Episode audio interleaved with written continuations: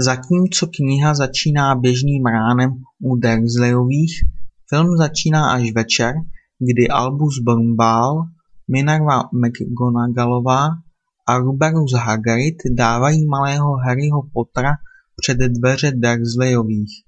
Vynecháno je také několik pokusů o útěk Vernona Dursleyho od dopisů, které Harrymu přicházejí z Bradavic.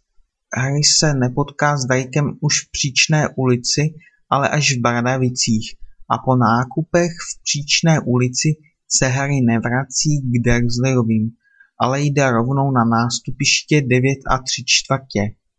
Vynecháno je také zdlouhavé pátrání po Nikolasi Flamelovi.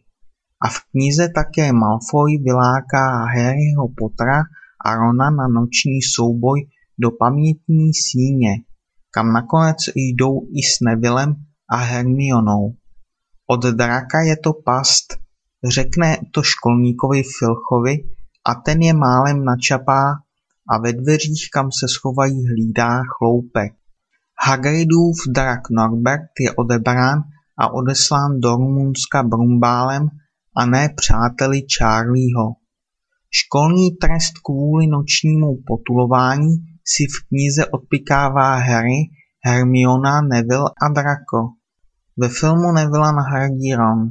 Vynechána je také píseň Moudrého klobouku, Snapeův úkol při cestě ke kameni, Petunie a Dudley Dursleyovi jsou místo blonďáků bruneti a Ferins, který je v knize světlý, je ve filmu tmavý.